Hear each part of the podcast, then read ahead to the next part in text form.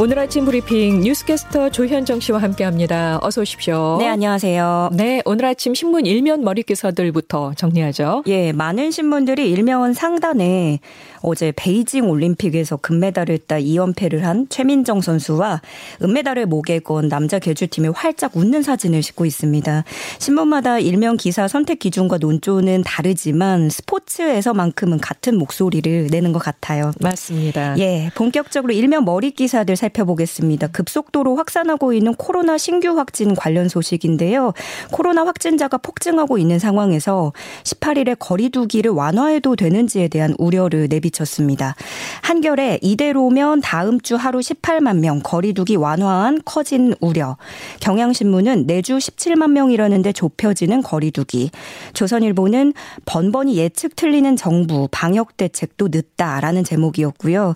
중앙일보 확진 복지 차 차관의 고백, 병원 연결 힘들어 라면서 보건복지부 2차관이 확진된 후에 본인의 재택치료 경험을 인터넷에 공유한 사안을 제목으로 달기도 했습니다. 네. 자, 일면에 다른 기사들은 또 어떤 기사들이 실렸습니까? 네, 먼저 한겨레입니다. 통합 수능이 판 깔아준 이과생 대거 문과 지원이라는 제목입니다. 주요 대학교 정시 지원 현황을 보니 수학에서 고득점을 받은 이과생들이 인문 계열로 지원을 하고 따라서 첫 통합 수능에서는 문과생들의 타격이 확인됐다는 설명입니다. 네. 조선일보는 탈석탄 문정부 5년 발전량은 7.2% 증가라는 제목을 달고 문재인 정부 5년 동안 탄소를 줄인다고 했지 있지만 되레 늘어났다고 지적했습니다. 중앙일보는 급격히 오르고 있는 반도체 칩 가격을 소개했는데요. 제목은 내비용 반도체 칩 1년 새 150배 올라 차 부품사 비명이라고 적었습니다. 마지막으로 경향신문은 지지 후보는 당신 이름은 설문 돌린 간호협회라는 제목인데 대한간호협회가 간호사와 간호대 학생들을 상대로 지지하는 대선 후보를 묻고 이름과 연락처 등의 개인정보까지 기입하게 하는 설문조사를 실시해서 논란이 되고 있다고 소개했습니다. 네. 자, 신문 일면 살펴봤고요. 코로나 상황을 좀 들여다보죠. 연일 신규 확진자가 역대 최고치를 찍고 있습니다. 예. 예, 그만큼 위중증 환자도 늘어나고 있고요. 정점 도달 시기조차 예측하기 힘든 상황이라고요? 네, 어, 당초에 방역 당국은 2, 3주 정도를 고비로 내다봤었는데 그러니까 네. 2월 말 3월 초였죠. 근데 다시금 한치 앞도 내다보기 힘든 상황이 됐습니다. 당국은 신규 확진자 17만에서 20만 명까지 확산 가능성도 조심스레 예측을 하고 있습니다. 네. 그나마 다른 나라와 비교해 봤을 때는 국내 위중증 환자가 아직까지는 낮은 편입니다. 어, 지금까지 우리나라 중환자 발생률이 인구 100만 명당 6명인데 프랑스는 49명, 미국이 46.3명, 일본이 14.6명이었습니다. 네. 이렇게 비교를 하면 상당히 낮은 수준이지만 그렇게 보이네요. 네. 그런데 우리나라는 아직 유행 정점에 도달하지 않았고 확진자가 단시간에 폭증할 가능성이 얼마든지 있기 때문에 언제까지 이 상태를 유지할 수 있을지는 아무도 모른다는 겁니다. 네. 현재 의료 여력으로 관리 가능한 위중증 환자 수보다 훌쩍 넘길 것으로 전망을 하고 있고 그렇기 때문에 더욱이 의료 대응 에 만전을 기하는 것에 방점을 찍어야 하는 상황입니다. 상황입니다. 그렇군요. 이 새학기를 앞둔 유치원과 초중고생들 주 2회 코로나 자율 검사를 하도록 한다고 하던데요. 네. 그 내용도 좀 살펴볼까요? 예, 우선 유치원과 초중고 학생들에게 자가 검사 키트가 무료로 제공이 됩니다. 그리고 이걸 가지고 일주일에 두 번씩 수요일, 일요일 저녁마다 학교에 가기 전에 자율적으로 검사를 해달라는 겁니다. 그 의무는 아니고 권고 사항인데요. 검사 결과는 자가진단 앱에 입력 을 해서 학교와 공유하고 양성이라면 PCR 검사를 받아야 합니다. 네. 의무가 아닌 권고 사항. 그러면 뭐 검사하지 않아도 등교는 할 수 있는 거네요. 네, 어, 강제 사항이 아니니까 정꺼려지거나 너무 어려운 학생들은 취사 선택을 할 수 있게 된 거죠. 예. 어, 그래서 일선 교육 현장에서는 좀 안도하는 분위기도 있다고 합니다. 왜냐하면 학부모들의 원성이 있을 수도 있고 또 뭐 어린이집 같은 경우에는 등원 취소를 한다거나 이런 음. 애로 사항들이 걱정이 됐기 때문인데요. 네. 물론 반대로 방역에 구멍이 뚫리는 것은 아닌지에 대한 우려도 분명히 있습니다. 네, 그러니까 네. 다 같이 힘들어도 감내하고 하고 검사를 해서 학교에 보내는 건데 우리 애는 이렇게 했는데 다른 사람들이 협조해주지 않는다면 무슨 의미가 있겠냐 예, 이런 걱정도 나오는 거죠. 분명히 그런 우려 나올 수 있죠. 네. 예. 그래서 지금 뭐 코로나도 3년째 장기화가 되고 있고 아이들의 학교 생활이 너무나 시급한 만큼 서로가 협조하고 조심하는 게 무엇보다 중요하겠습니다. 네. 전국 약국과 편의점에 공급되는 자가검사 키트 물량을 조금 더 풀어줘서 판매처마다 최대 150개까지 공급받을 수 있게 됐다는 소식도 있죠. 네, 그렇습니다. 원래 하루 50개로 제한하는 조치가 시행이 됐었는데 부족하다는 목소리가 커졌고요. 그래서 네. 150개로 늘렸습니다. 약국별로 최소 50개는 골고루 받을 수 있게 하되 혹시나 다른 판매처가 거부를 하거나 추가 생산을 하게 되면서 남는 물량이 생긴다면 원하는 곳에 추가 공급할 수 있도록 조치 를 음. 해서 그러니까 상한선을 올려준 겁니다. 죄송합니다. 어, 대부분의 편의점에서도 판매를 하고 있기 때문에 물량 걱정은 조금 덜어도 될 것 같습니다. 예. 자, 건조한 날씨가 이어지고 있습니다. 이 경북 영덕에서 어, 산불이 발생했다고 전해드렸는데요. 강한 바람에 어젯밤 늦게까지 산불이 계속됐어요. 밤사이 상황을 좀 볼까요? 아, 네. 마음이 조급했는데 아직도 다 끄지 못했습니다. 네. 네. 그저께 시작된 산불이었는데 건조한 날씨에 바람까지 강하게 불면서 다시 불씨가 살아났고요. 헬기 40대가 투입됐지만 초속 10m 이상의 바람이 부는 데다가 산세가 험해서 진화에 어려움을 겪었습니다.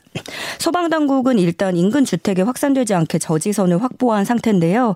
건조특보가 이어지면서 바싹 말라있던 낙엽도 어려움을 배가시켰습니다. 네. 투입된 인원만 1200명이 넘고 지금까지 확인된 피해 면적은 100헥타르가 넘는데요. 주민 300여 명이 마을회관으로 대피를 해서 다행히 인명피해는 없는 상황입니다. 날이 밝는 대로 헬기와 소방인원을 동원해서 진화에 나설 예정입니다. 네. 사실 지금 건조하기 때문에 저희도 지금 제 목소리 상태도 지금 아, 죄송합니다. 물 드세요. 예. 네네. 예. 근데 사실 저는 이제 물 먹으면서 물 마실 때도 별로 이렇게 도움이 크게 안 되더라고요. 이렇게 목이 잠길 때는. 저도 지금 그런 것 같아요. 여러분의 양해를 바랍니다. 네, 죄송합니다. 네. 자, CJ 택배 노조의 파업이 장기화되면서 결국 대리점 연합이 특단 조치를 강구했다고 하죠. 예, 오는 21일에는 CJ 대한통운 외에도 한진과 롯데, 로젠 등의 택배 노조가 하루 총파업을 예고한 상태라서 배송 차질 피해도 커질 것이란 우려가 나오고 있습니다. 네. 보통 한 택배사에서 파업이 진행되면 다른 택배사로 물량을 이동해서 전달하기 때문에 배송 차질이 그동안은 크게 발생하진 않았는데 이번에는 다른 택배사들이 이 물량 이관을 거부하고 있어서 하루 평균 약 40만 개의 거래처 물량 배송이 지연되고 있는 것으로 아유, 파악됐습니다. 네. 예. 어, 좀 어려움 겪으신 분들도 많이 계신 걸로 알고 있는데요. 이에 CJ 대한통운 택배 대리점 연합은 파업을 이어가고 있는 노조 측을 향해서 현장에 복귀하지 않을 경우 법적 조치를 취하겠다고 경고하고 나섰습니다. 네. 대리점 연합은 택배 노조의 대화 요구 대상은 노조법상 사용자인 대리점에 있다고 강조를 하면서 수차례 단체 교섭을 제안했지만 일방적인 주장만 반, 반복하고 본사가 나와야 한다고 요구를 해서 공식적인 협의가 진전될 수 없었다고 주장하고 있습니다. 한편 택배 노조는 택배 단가 인상과 인력 증원 약속이 노조원들에게 제대로 이행되지 않고 있다고 주장하고 있습니다. 예, 지금 계속되고 있거든요. 지금 시일이 참 많이 지나고 있는데 어떤 돌파구가 마련돼야 될 것 같은데요. 걱정입니다. 자, 5.18 민주화운동 유공자를 북한군으로 지목해서 명예를 훼손한 혐의로 재판에 넘겨졌었죠. 지만원 씨. 항소심에서도 실형을 선고받았습니다. 예, 1심과 마찬가지로 징역 2년을 선고받았습니다. 다만 재판부는 지만원 씨가 고령인 점과 코로나 확산 상황임을 감안해서 법정 구속하진 않았습니다. 그동안 지만원 씨는 자신이 운영한 인터넷 홈페이지 등에서 5.18 민주화운동에 참여한 시민들을 광주 북한 특수군이라고 지칭을 하거나 천주교 정의평화위원회를 공산주의자라고 부르고 북한군이 개입한 폭 동이다, 전두환은 영웅이다 등등의 망언을 여러 차례 하면서 국민적 공분을 샀었죠. 네. 어, 재판부는 5.18 민주유공자에 대해서 인정된 사실들과 배치된 주장을 하면서 그에 대한 근거는 많이 빈약하다고 했고요. 지시의 행위의 비방의 목적이 인정된다고 판단했습니다. 네. 다음 소식 갑니다. 앞으로 양파를 낱개로 판매하게 된다고 하던데요. 이게 무슨 얘기입니까? 어, 전국 대형마트에서 양파 낱개 판매 시범 행사가 일제히 진행됩니다. 어, 농산물 포장 줄이기 행사의 일환인데 보통 우리가 양파를 사려고 보면은요. 뭐 3, 40개 이렇게 대용량으로 크게 팔아서 다 사두기에는 난감했던 경우들이 좀 있거든요. 그렇죠. 좀 낮게 포장을 하는 경우에도 한 뭐 다섯 개 정도 묶음이 돼 있거나 네, 그런 그렇죠. 경우들이 있고요. 그때마다 말씀하신 대로 다섯 개들이 포장 갈 때마다 이제 망이 포장이 들어가잖아요. 그렇죠. 예. 그런데 양파는 산지에서 수확해서 이렇게 망 형태로 재포장하는데 일손이 상당히 많이 필요하다고 해요. 네. 그래서 이렇게 낮게로 판매를 하게 되면 어떤 효과가 있냐? 농가의 인력 수급 문제 해결에 도움을 주고 또 포장재를 줄여서 친환경 소비 문화를 장려하는 일석이조의 효과가 있는 거죠. 예. 그리고 또 1인 가구들이 늘어나기 때문에 적은 용량으로 이런 물건을 또 양파를 구매할 수 있는 것도 좋은 효과가 될 것 같아요. 저 네. 같은 경우에도 양파 한번 사면은 꼭 몇 개는 버리게 되거든요. 그래서 그, 간혹 이제 대형마트에 양파를 낱개로 파는 곳이 있어요. 어, 그런 경우에는 정말 고맙습니다. 근데 또 그게 비싸더라고요. 어, 비싸. 어, 한두 개가 오히려 더 비싸고 네. 어, 다섯 개 산 거랑 가격이 비슷한데 또 이렇게 되면은 금방 물러지고 버리게 어, 되고. 맞습니다. 예, 예.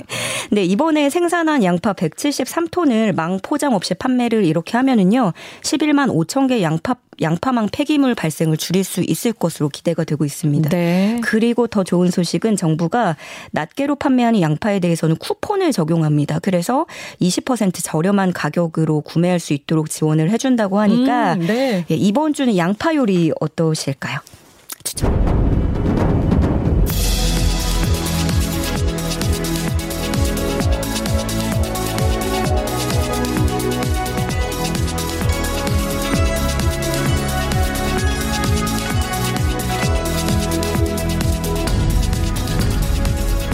뉴스 전해드립니다. 굿모닝 스포츠.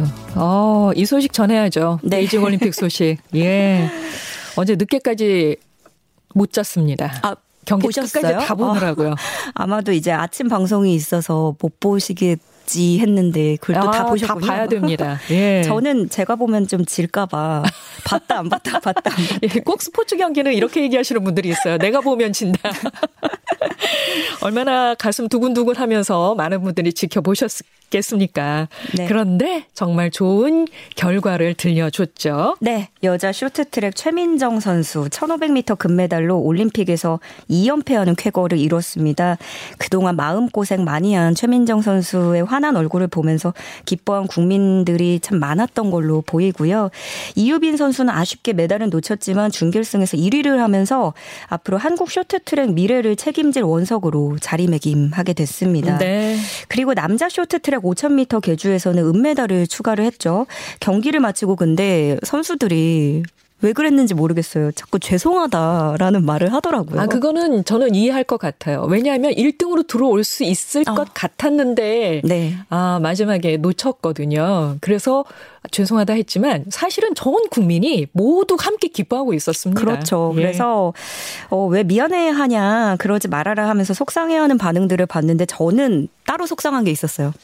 뭔가요? 제가 좋아하는 곽윤기 선수가 아. 네, 마지막 경기여가지고. 아, 네. 앞으로 참... 곽윤기 선수의 모습은 선수로서가 아니라 다른 모습으로 볼 수 있겠죠. 네네. 자, 여자 대표팀이죠. 컬링의 대표팀 팀킴. 4강 진출 셈법이 복잡해졌는데 일단 덴마크를 이기면서 다시금 4강 불씨를 살렸네요. 예, 스위스에 패하면서 탈락 위기에 몰렸었지만 덴마크를 이기면서 4승 4패가 됐습니다. 순위는 영국과 함께 공동 5위가 됐고요. 오늘 있을 스웨덴과의 경기를 이기면 4강에 올라갈 가능성이 생기고 여기에다가 다른 나라들도 좀 도와줘야 됩니다. 오늘 경기 결과에 따라서 복잡한 셈법이 들어가게 되는데요. 어쨌든 확실한 건 우리는 스웨덴을 무조건 이겨야 하는 상황이 됐습니다. 그래서 오늘 오후 3시 5분부터 시작을 하는데요. 여자 컬링 스웨덴전 꼭 챙겨보시고 응원의 기운을 보내주시기 바랍니다. 네, 그 밖에도 오늘 챙겨볼 올림픽 일정들 있죠? 네, 스피드 스케이팅 여자 1000m 예선 결승입니다. 오후 5시 30분에 김현영, 김민선 선수가 출전하고요. 피겨 스케이팅 여자 싱글 프리 스케이팅 오후 7시에 유영, 김혜림 선수가 출전합니다. 네, 지금까지 조현정 뉴스캐스터 고맙습니다. 고맙습니다.